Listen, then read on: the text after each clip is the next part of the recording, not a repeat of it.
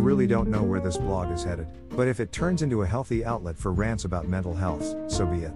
Lockdown has been going on for a long, long while now, and although it is technically just the start of the six week holidays, it feels like time is running out.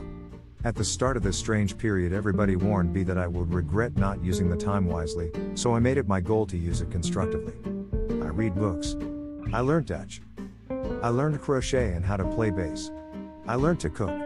All these things seemingly important, useful ways to spend my time, and yet here we are, and although I still have six weeks ahead of me, a period of time which in any other circumstance would be generous, I am feeling regret. I could have used my time better.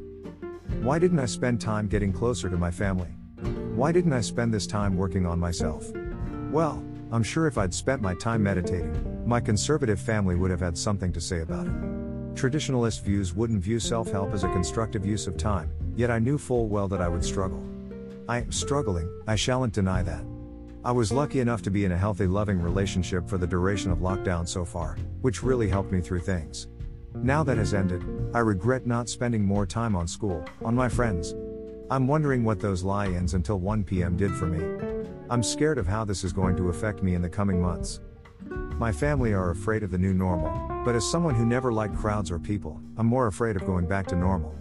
When there's nobody you're connected to, you're obliged to see, there to judge your decisions and actions, it's easy to slip into your own bubble of being, and all of a sudden your life revolves around you. That's not real life. For me, real life is all about everybody else, and adjusting back to that will no doubt be emotionally taxing. This evening I had a breakdown. If I try to be the perfect person, what difference does it make in the end? Life seems quite dull at the moment, and uncertain. As someone who suffered with depression, it's always been hard to find the motivation to carry on. Always finding the smallest novel things to get fixed on. Placing all your emotional motivation on one specific thing, a project, an order coming from Amazon, silly things.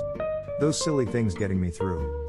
Now there is no certainty at all, and it suddenly feels like everyone is grasping for those short term goals too. They say to live in the now, but it isn't healthy. I need something more. I crave that something more. Maybe I'll cry tonight, but tomorrow is a new day.